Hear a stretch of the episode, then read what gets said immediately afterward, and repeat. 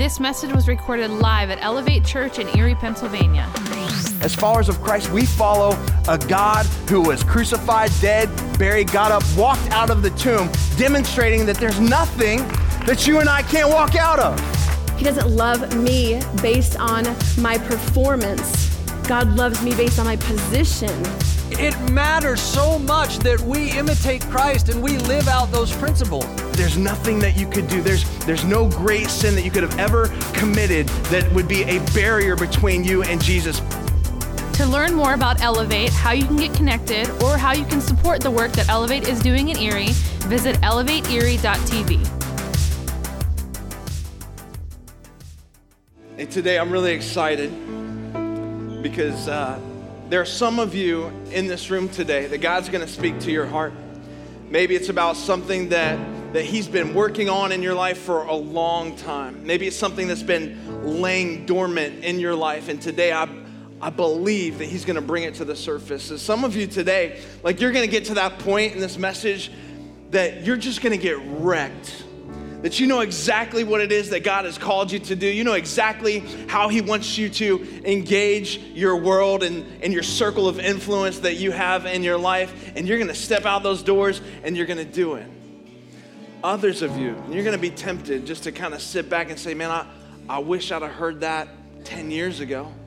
I wish I'd have heard that 20 years ago, but now, you know, I'm headed in this path. I wanna, I want you to push back against that today like fight fight the urge to say this is this is who i am. This is my lot in life. This is where i'm going. Fight that urge today and say god today i'm just going to come to you open handed wherever you're going to lead me i'm going to follow. It's it's no um, it's because this this last message in this series really is about engaging your world. Like i love i love more than anything for you to come into this room and have that god encounter where he speaks to your life and, and you, you know Jesus and you, you know who God is and, and his plans that he has for your life. And then for you to, to experience freedom, like to walk that journey to start being more and more like Christ, those old sin patterns that have been holding you back and dragging you down, you start to find freedom and break free of that. I love that. And I love it when you embrace the purpose that God's called you to. You discover why you were created. But the goal of this church is and will always be for you to now go and engage your world and make the impact that God wants you to make. And I'm praying that you receive that today. I'm praying that God speaks to your heart. Would you bow your head and pray with me? And not worry about, you know, what's going on after church, not worry about what's going on right now, but maybe you would just come before God and say, God, today, you know, I'm gonna lay my plans aside and I'm gonna have you speak directly to my heart. God, open up my ears, open up my, my heart. Let me receive what is that you have for me today. Help me, God, to fight through any sense of opposition, any sense of uh, history in my life, my past, whatever it is, God, that's been holding me back today. I just, I'm going to choose to follow you. Take me deeper than my feet have ever wandered. Help me to follow you and have the faith, God, to do so. Jesus, I pray that you would do that for us in this room today. We ask in your name. Everyone said, Amen, Amen, Amen. You guys can have a seat today. Thank you, Ben. All right, we're finishing this thing up. We're wrapping up our open house series. We've been talking about really the, the four pillars, uh, the four kind of things that are essential to this, this church. And we're talking about the last one, which is engaging your world. And uh, I'm pumped because I think we are positioned as a church to reach more people than we ever have in this city. And I think as we move into the fall, and I know you guys saw that little trailer about our At the Movies thing that's coming, that's just gonna be an awesome opportunity to get the word out. And I'm gonna talk to you a little bit more about that uh, before you leave today. If you have your Bible, open it up to Nehemiah. Um, Nehemiah's in the Old Testament if you're looking through your, your Bible, Chronicles, you know, First, Second Chronicles, Ezra, Nehemiah, it's in there before Job and Psalms and all that kind of stuff. So that might give you a little help where to find it. If not, we're going to have it up here on the screen as well. But today we're really talking about how you engage your world in order to change your world, what that looks like for you. Um, there have been some people that really have, I, I want to introduce you to today that have changed the world that we live in. Uh, the first one is this lady right here, Ruth. Uh, she's changed my life. She has had a tremendous impact on my life, and I would submit that she's had an impact on your life too. And you're like, I don't even know who that old lady is. What are you talking about? Changed my life. Here's how she's changed your life because she's invented these right here the chocolate chip cookie. Has Ruth changed anybody's life in this room? Amen. She's changed your life. She's changed your waistline. She's changed a ton. Some of you are like, she hasn't changed my life. I'm gluten free. Sucks to be you. The rest of us, right? She has changed our life. Do you know that Americans consume 1.9 million chocolate chip cookies per day? That's crazy. Like we're gonna we're gonna kill ourselves thanks to Ruth. The next person uh, is this right here, Henry Ford. He had a vision uh, that that everyone should have a car, should have a, uh, an automobile, and should be able to drive around. And, and because he had that vision that everyone should have a car, now we have these right here. This is a Ford GT. That car would change my life. if you want that car, that's gonna set you back $450,000. That's a lot of money right there. Like if I'm paying $450,000 for something, it better have like six bedrooms, six baths. I mean, that's, that's crazy, right? But I want to talk about somebody who has changed our life, and maybe you don't know it. His name is Nehemiah. Nehemiah uh, was a world changer. And the reason why we're wrapping this up, uh, again, many of you, you're going to hear this, and some of you are going to think, man, yeah, this would have been great a, a little while ago to hear, or, or I wish so and so was here. This is good for the younger generation. Um, but I, I, do believe that somebody today, you're just going to catch something that God's been doing in your life, uh, that you've been pregnant with, with purpose and the promises of God. And today, uh, I'm praying that He's going to give birth to something in your life. And you're going to discover that you were created, you know, on purpose, with a purpose to engage your world as well. And I don't know exactly what's going to happen in you, but I do know that what's going to happen through you is going to change the world. So I want to look at this uh, in Nehemiah chapter 1. Um, and before we dive in, the worst lie that anyone in this room can believe is that you're average or ordinary. Because God didn't make anything average or ordinary. And we're going to use this story to kind of discover that. All right, Nehemiah chapter 1, starting verse 1. Here we go. These are the memoirs of Nehemiah, son of Hachaliah. In late autumn, the month of Kislev. The month of Kislev is in between November and December. So this would be like, you know, you're getting ready for Christmas, you're getting ready, you know, you're doing your Christmas shopping, all that kind of stuff. In the 20th year of King Artaxerxes' reign, I was at the fortress of Susa. Uh, that would be like modern day Iran, where this is located. Um, 450 years before Christ is when all this was happening, taking place. Uh, they were in Iran because the Israelites had been exiled to Babylon, and now some of them, this remnant of them, had started to come back to Jerusalem. And they started to rebuild the temple. You know, it was shoddy at best, but they were doing their best to kind of rebuild things. And uh, Nehemiah finds himself uh, still with King Artaxerxes. And this is what it says in verse 2 Hanani, one of my brothers, came to visit me with some other men who had just arrived from, from Judah, uh, referring to Jerusalem, all right, the city. This would have been about a thousand mile journey. It's about a thousand miles away.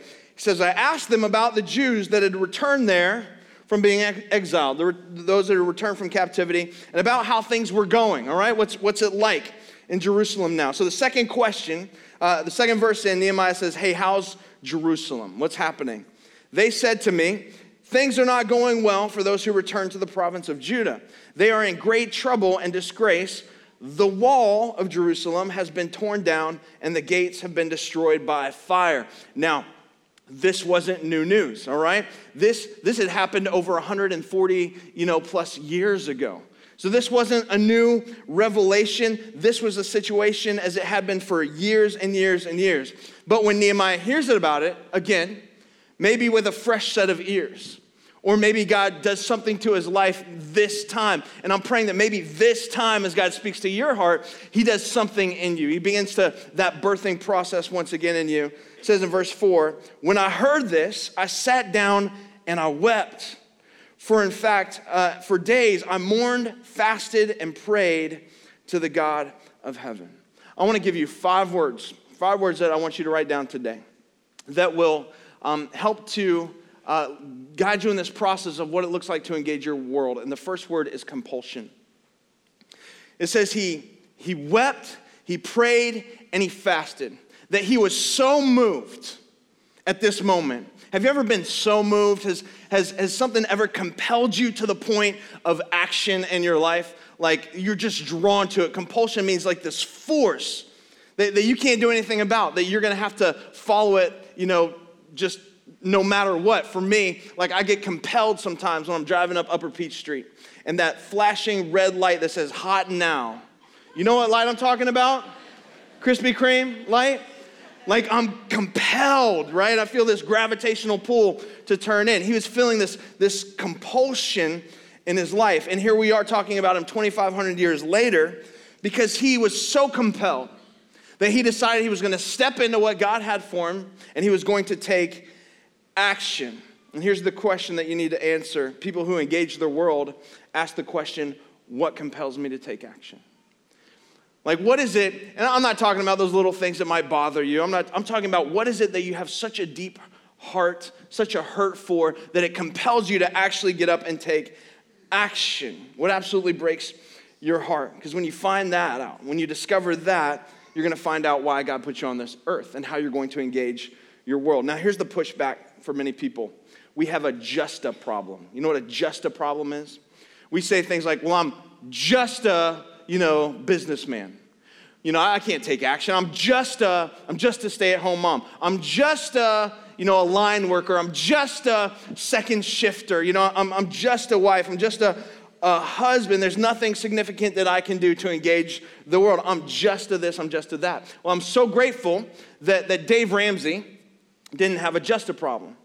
If you, if you know who Dave Ramsey is, he created Financial Peace University. Uh, before he did that, he got uh, early on in life super rich. He lived in Tennessee, got super rich, all right? The bank called all his notes and he got super broke.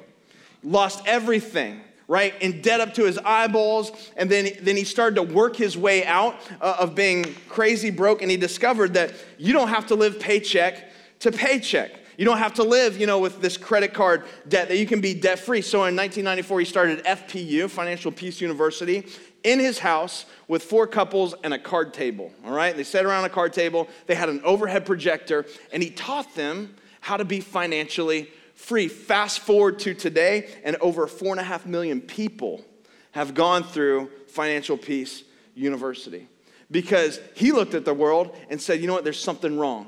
And he felt so compelled that he had to take action. And if you do the math, this is the impact that he's had in people's lives a $360 billion impact. People finding freedom from finances because of this guy, because he had a burden. Um, this lady right here, Christine Caine, some of you know who she is, uh, started the A21 campaign. Christine, this is for those of you in the room that would say, you know, I'm just a this or that. Um, you don't know my past. I could never do anything. I could never engage the world. You don't know where I've been. You don't know where I've come from. Christine Caine grew up in an orphanage, didn't know who her parents were. In fact, she wasn't even given a name in the orphanage, she was given a number, right? The government gave her a number. She grew up in the orphanage, met Jesus. Jesus changed her heart. She got married, and, and one day she was in the airport in Greece, and she comes across all these pictures of these girls in the airport. And she's like, What are, what are those? And she finds out that they were girls who had been abducted and most likely sold into the sex slave trade, and it wrecked her. In that moment, she was wrecked, and she's like, I don't know what I could do. I'm just a mom. You know, I'm not even a, a person on staff at a church. I'm just to this, just to that. And she just decided that, that you know what? Somebody has to do something about that. And that somebody's going to be me. And she created A21, one of the leading organizations on sex slave trade. And she's rescued thousands and thousands of girls from that. One more, this guy, Gary Haugen. This is for those of you in the room that are saying, like, well, you know what? I'm already, I'm, I'm good, Colby. You know, I got my career, you know, I'm career driven. You're in your 30s, 40s, 50s. You kind of have this path that you're in mind. So did Gary. Gary was a human rights attorney, and the government sent him in 1994 to Rwanda, Africa, to investigate all this, this mass murder that was happening, millions and millions, you know, of people that were being killed in Rwanda. So he goes to investigate it, and he's standing there among all these dead bodies, and he just was wrecked. And he said, God, where were you? Why did this happen? You know, all the questions that many of us would have. And he said, in that moment, God spoke to him and he said, I was right here among the suffering of my people. The better question, Gary, is where were you? Where were my people in all this? Where were God's people? And at that moment, he was wrecked. And he started the international justice mission. So there are those of you in this room that say, I'm just to this, I'm just to that. I can't have, you know, a, a significant impact. Colby, I'm not a, a world changer. I have a really sucky job. No, you don't. You don't know anything about me. I know you're not this guy right here. That's not your job, right? Anybody in here a crocodile dentist? No. Now that's a terrible job, right? I, I, know you're not this guy. I know you don't climb up these, you know, crazy poles. Maybe some of you do. I don't know, but that's pretty awesome right there. Or, or you're not one of these ladies that you sniff armpits for a living. That's a terrible job. But see, we can talk about all different kinds of jobs. You be like, oh, that doesn't make an impact. The job I want to talk about is the job of Nehemiah. Nehemiah was cupbearer to the king. All right, cupbearer to the king. We're going to talk about what that means because they really wanted to make a point.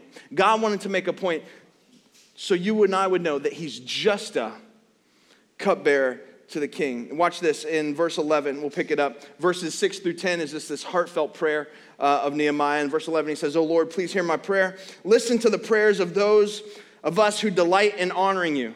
Please grant me success today by making the king favorable to me put it in his heart to be kind to me.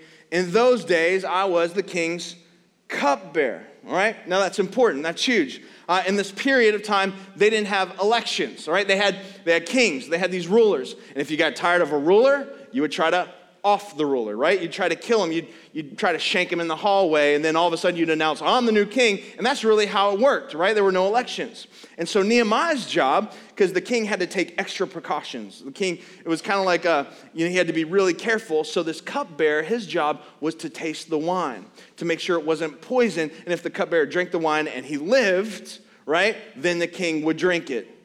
Like nobody's signing up for that job. But they want to make it clear to us that that was his job. This is huge. And this is why it's huge, because some of you in this room, you're saying, I'm just a, I'm just to this, I'm just to that. Nehemiah was just a cup bearer, and he wants us to know that. In chapter 1, or sorry, in chapter 2, verse 1, let's keep reading. It says, In the month of Nisan, uh, you're like, when's the month of Nisan? It's right, it's right in between the month of Toyota and the month of. It was a lot funnier in my mind than it was out loud. Um, the month of Nisan would have been like April or May, all right? So get this Kislev, uh, November, December, to Nisan, April and May, this was five months, almost five month period, all right? I want you to remember that. This is not like a, a microwave moment. This is not like a knee jerk decision, an emotional response to something. This had time to simmer. So this was four to five months later, during the 20th year of King Artaxerxes' reign. I was serving his wine again and I'd never appeared sad in his presence, all right? So this, this period of time, you know, he's thinking about this wall. He's thinking about, you know, Jerusalem. God put this burden on his, his heart. The king asked me, Why are you looking so sad? You don't look sick to me. You must be deeply troubled. And notice this, he said, Then I was terrified. The second word I want you to write down is trepidation. Fear and trepidation. Fear had gripped him. How do you know when you're doing what God's called you to do? You will be terrified.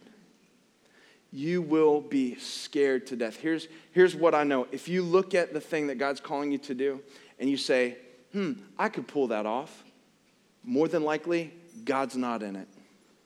If you look at that thing that God's called you to do and you say, I can do that without any supernatural help, God's probably not involved. Like that thing that God wants you to do to engage the world, it is going to terrify you. It's going to scare you because sometimes it's hard. Sometimes it's dangerous. Where I was thinking about this and thinking about a guy who said, What if the Apostle Paul had, um, had done an info, infomercial for like following Jesus? He would have said, Hey, my name's Paul.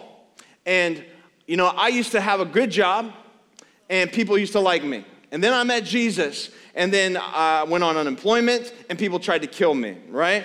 that would have been the infomercial. People are like, I don't, want to do that at all. Sometimes it gets scary. Sometimes, you know, there's this fear associated with it. When he compels you to take action, you're going to be terrified. And if you're not, then maybe your vision's too small. The size of your vision should reflect the size of your God. So, what is it that you're chasing after? Because for some of you, this is how it's going to play out. For some of you, if, if, if God's calling you uh, and you're going to be so terrified, it might mean relocating your family. It might mean going to another part of the world, another part of the country, and reaching those people for God. And you're like, Colby, that's ridiculous. That's crazy. But you would do it for work.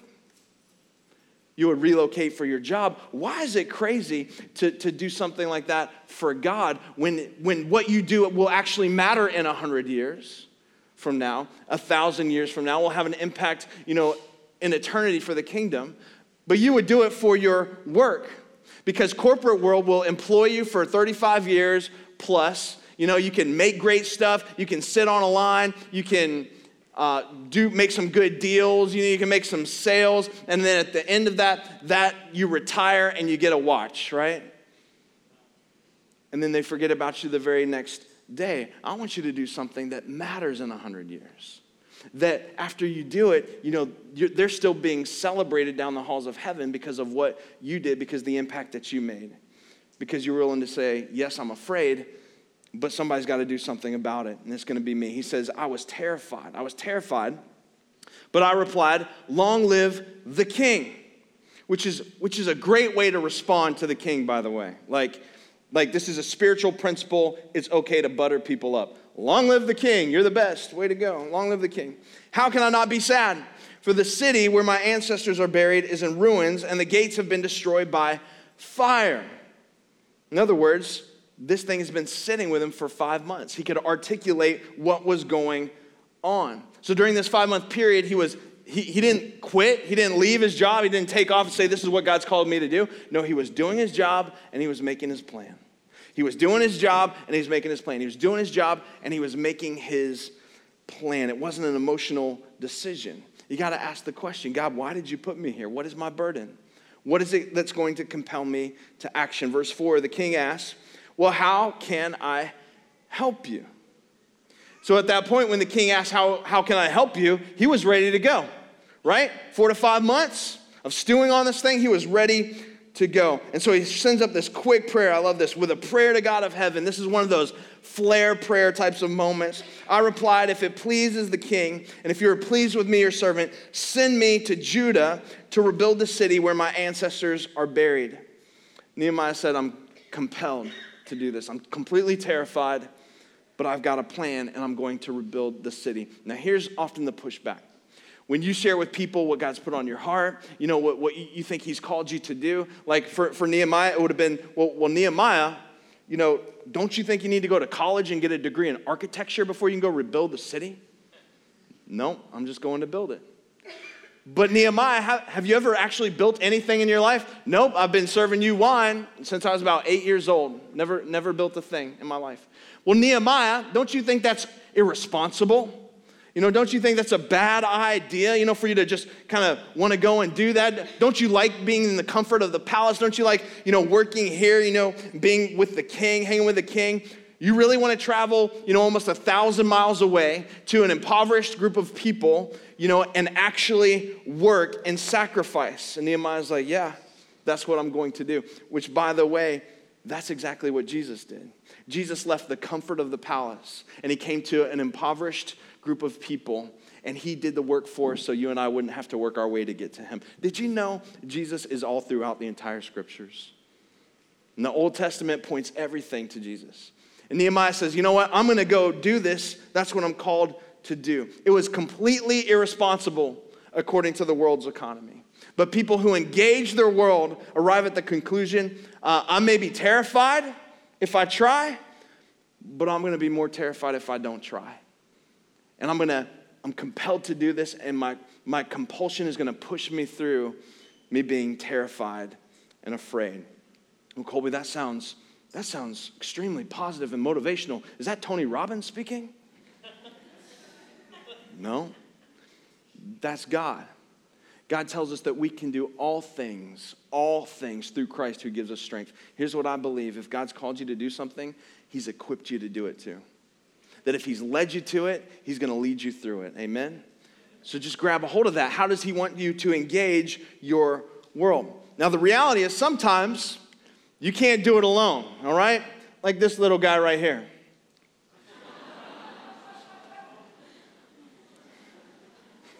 Now, some of you look at your problem like he's motivated, right? He, has got the drive, you know, he's ready to go, but there is no way he's ever going to be able to lift that. And some of you see what God's called you to do, and you're thinking, man, this is way too much to carry. This is way too much, you know, for me to do on my own. There's no way that I can do this. How can I pull this off? Well, when Nehemiah stepped away from the palace, he stepped away without any guarantees that it was going to work out. He stepped away without, you know, without other people there knowing that he was coming or why he was going to be there. When he shows up in Jerusalem, he doesn't go into the, the center of the city, lay out some blueprints, and say, hey, we're building a wall. He doesn't do that. He doesn't go into the town, you know, and start a Bible study on how to, to build walls. He doesn't do that. He doesn't start a prayer group, a committee on how to build walls. Bible study and prayer are paramount, but at some point, you got to roll up your sleeves and you just got to start building and start working. And that's what he does. He goes to the city, he inspects, you know, the wall, and he understands that, that we, watch this, is greater than me. In verse 17 of chapter 2, he says, But now I said to them, once he arrives there, now I said to them, You know very well what trouble we are in, right? He takes ownership of it. Not what trouble you guys are in, but what trouble we are in, he said. In other words, I'm in this. Jerusalem lies in ruins, and its gates have been destroyed by fire. Let us rebuild the wall of Jerusalem and end this disgrace. Again, this wasn't new news. They weren't surprised, you know, by the wall being torn down. It had been torn down for over 100 years. But sooner or later, you just got to get to work. In verse 18, then I told them about how the gracious hand of God had been on me and about my conversation with the king. They replied at once, Let's do it. Let's go for it. Let's rebuild the wall. So they began the good work. And we find out later that what was destroyed for over 142 years was rebuilt in 52 days. Like what should have taken them years to rebuild, they do it in 52 days because one guy was so compelled that he pushed through, you know, his fear and trepidation, and then he decided to, to engage the world and do what God had called him to do. Now, when that happens, here's the next word I want you to write down. You got to know that you're going to face opposition. You will face opposition. Mark it on your calendar. The moment you decide to do something great for God, opposition is coming. Opposition is coming. In fact, there's some people that you know, that, that I know, that have overcome some great opposition in their life. Um, one of them is this guy right here. This is Jay Z. What up, dog? Jay Z? Regardless of what you think about Jay Z, Jay Z overcame some great opposition to get to where he is. In fact, nobody wanted to cut a deal with Jay Z early on, and he sold CDs out of the trunk of his car, you know, in order to get started. Today, he's worth about $550 million. You're like, all that money doesn't make you happy. You say that because you don't have it, right? You don't even know. I could probably be happy. I'm just saying, I'm just saying, being honest with you guys, right? He overcame some, some obstacles and opposition. Uh, this next guy right here, Walt Disney. Walt Disney overcame opposition. Do you know that Walt Disney was fired from a newspaper job because, I quote, the boss said he lacked creativity and imagination? Walt Disney. How would you like to be that bonehead boss, right? Well, I fired Walt Disney. you know, that's awesome. Way to go. But aren't you so glad that he didn't give up? Aren't you so glad that once he faced opposition, he didn't give up? What about this guy? One more. That's Dr. Seuss. Everybody loves Dr. Seuss, right? Hop on Pop. My son Parker, six years old, he can recite Hop on Pop by memory the whole thing all the way through. He's ridiculous. But everybody loves Dr. Seuss. Dr. Seuss faced incredible opposition. The first 27 um, editors, publishers that he took his book to, books to, they, they denied him. They said, nope, nope, nope. 27 times he was told no. And I know, here's what I know. We look at people like Dr. Seuss, we look at people like Walt Disney, you know, and we say, man, we're so, I'm so grateful that they didn't give up. I'm so grateful that, they, they didn't stop. We admire that about those guys. I don't want us to be a church that admires the great accomplishments of other people. I want us to be a church that experiences those same great accomplishments as well. Like, what is it that God wants to do in you? And you're standing around admiring what other people are doing instead of doing what He's called you to do. Look at chapter 2, verse 10. You would think everyone would, would be on board with this, you know, rebuilding of the wall, um, but he faced incredible opposition. Verse 10 says this But when Sanballat, the Horonite, I don't even know what a Horonite is, all right? So I'm just going to leave that one uh, there. And Tobiah, the Ammonite official, heard of my arrival. Watch this. They were very displeased that someone had come to help. You want to bother the world? You try to do something good. You try to help. You try to make a difference, and you'll face opposition. It is a spiritual principle. The moment that you step out, you want to do something great, you have to be willing to walk through opposition. Opposition. We see it again in verse 19 when Sanballat, Tobiah, and now a third guy, Geshem, the Arab, all right?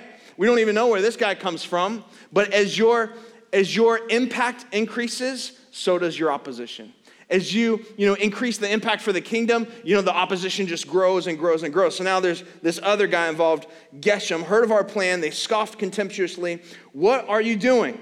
Are you rebelling against the king? They asked. I replied, The God of heaven will help us succeed. We, his servants, will start rebuilding this wall, but you have no share, legal right, or historic claim to Jerusalem. Pow, drops the mic, right? He's just telling them, You guys, you don't even have anything to do with this. You don't even need to be here right now. You have no legal claim to this. And if you keep reading through this, the next chapter just lists um, all these different names and families in Nehemiah chapter 3 of, you know, such and such, you know, so and so rebuilt this part of the gate or, or, or put this gate back up or, or rebuilt this section of the wall. And it's just all these names and all these people, you know, who got involved. And then in chapter 4, these guys come back Sanballat, Tobiah, and Geshem. They're like, all right, things are actually progressing. So we got to do something about this. Because if we don't do something about this, this is going to impact our economy. These guys were running some shady deals. And as long as the, the, the city walls and the gates were down, you know, they could come in and go out and do whatever they wanted to do. You know, it impacts their way of life. So they start raising an army, they start raising a ruckus, and Nehemiah heard about it. And keep in mind, he didn't have an army of his own, right? He just came to, to build. All he had was this calling on his life. And here's what he said in chapter 4, verse 14.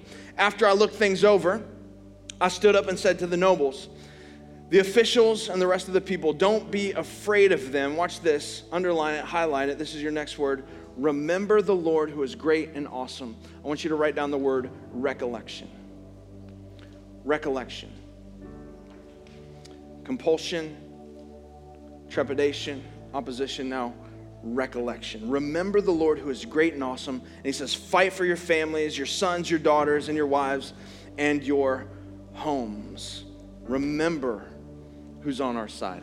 Remember God who is great. Um, in the NIV, it says great and awesome. I think this one says great and glorious. When you begin to do it, what God's called you to do, you're going to step into a situation that seems overwhelming. And I'm praying that when that happens, you just remember God's past faithfulness in your life. You just remember who's called you. You remember how great and awesome God is, and you stick to what God has called you to do. In verse 15, when our enemies heard that we knew of their plans and that God had frustrated them, we all returned to our work on the wall. They got back to work. Didn't even have to fight them, they got back to it. The last word I want you to write down is this is the word devotion compulsion, trepidation, opposition, recollection, now devotion. Chapter 6, and this, this really is kind of the, the crux of it. This really is um, what I feel like if we don't ever meet again as a church, like if we shut the doors and, and uh, that would be fine with me if I knew every single person in this room was engaged in doing exactly what God has called you to do. I don't care about coming and meeting here. I care about the impact that you are making and that you wouldn't ever stop, that you would never come down from that. Watch this. When word came again to Sanballat, by this way, um, by the way, this guy never leaves, right? The opposition never leaves, never goes away. He's there throughout the entire, you know, book of Nehemiah, all the way up to chapter 13. When word came to Sanballat, Tobiah and Geshem, the Arab, and the rest of our enemies that I had rebuilt the wall, and not a single gap was left in it.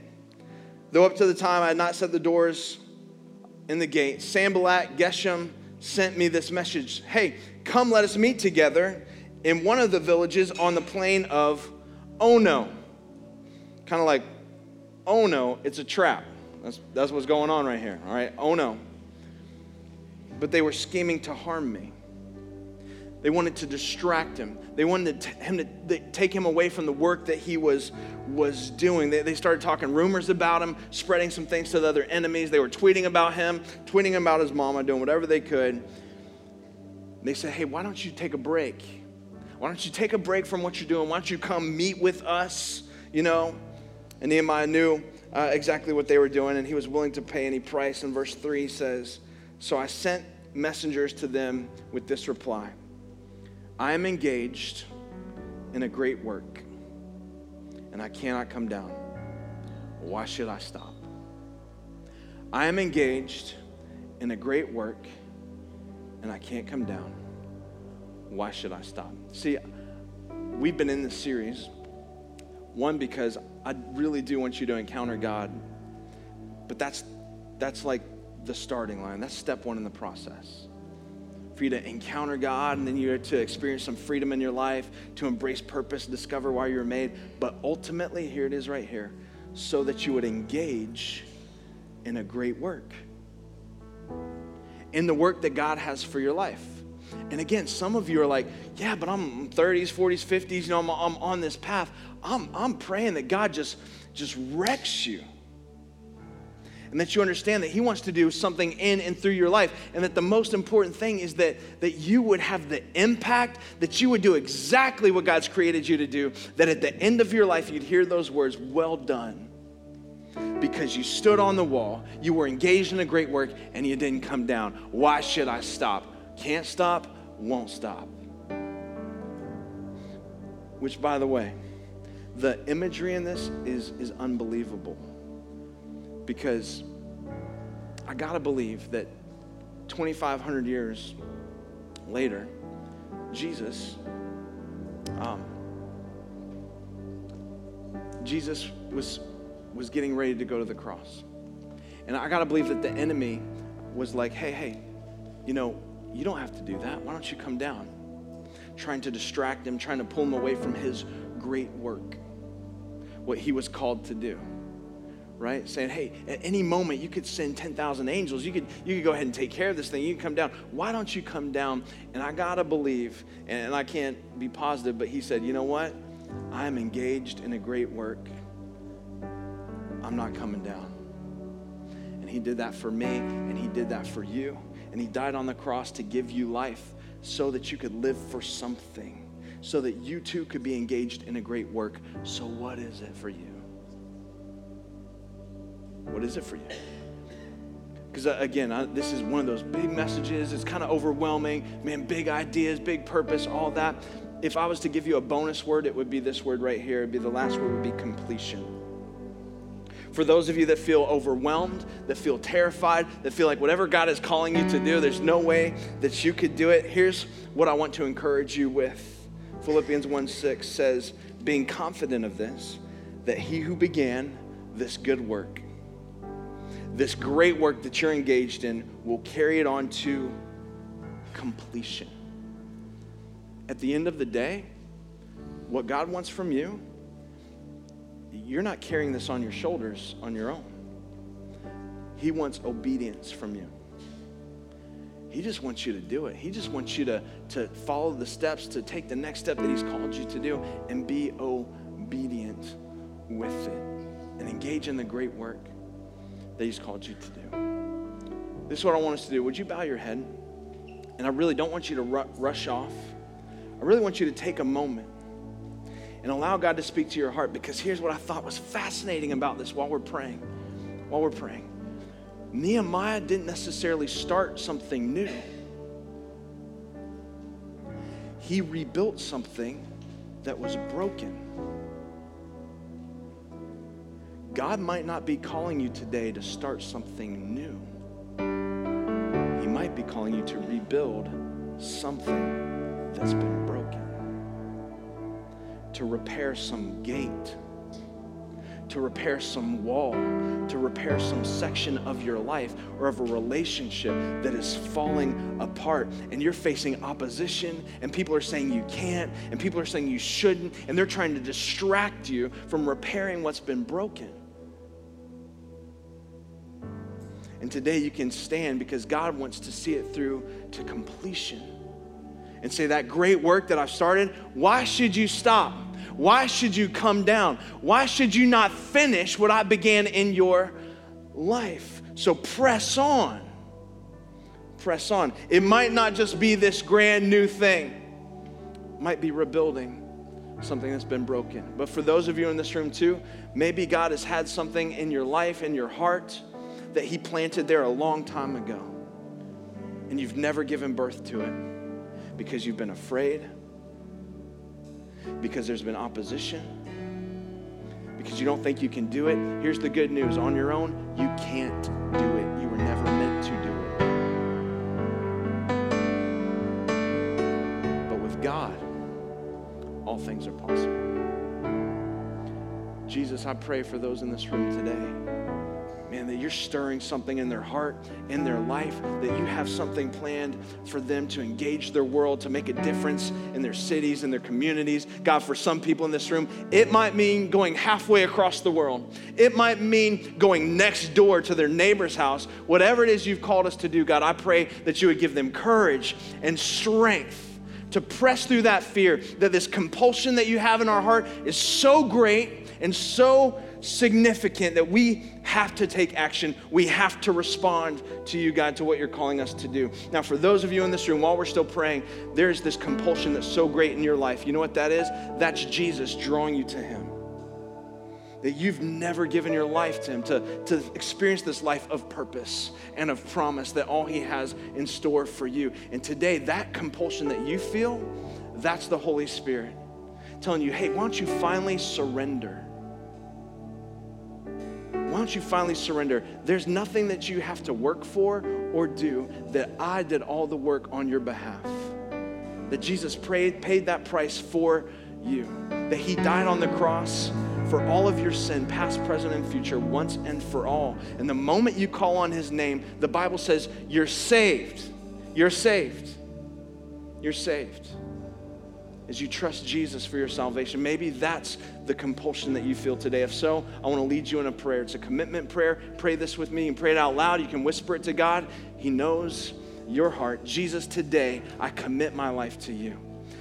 Thank you for drawing me to you. Thank you again for not leaving me to my, my own sin, but for coming and rescuing me, for saving me, for cleansing me. Jesus, I confess you as Lord. Say that again. I confess you as Lord. And I believe in my heart that God raised you from the dead. So, right here, right now, I'm raised to new life in Christ. In Jesus' precious and holy name, amen. Amen. Come on, church. Let's celebrate big with those that made that decision today. Praise God for you. We are always encouraged to know that God is using Elevate to bless people's lives. If you have a story about how God is working in your life, share your story online at elevateerie.tv.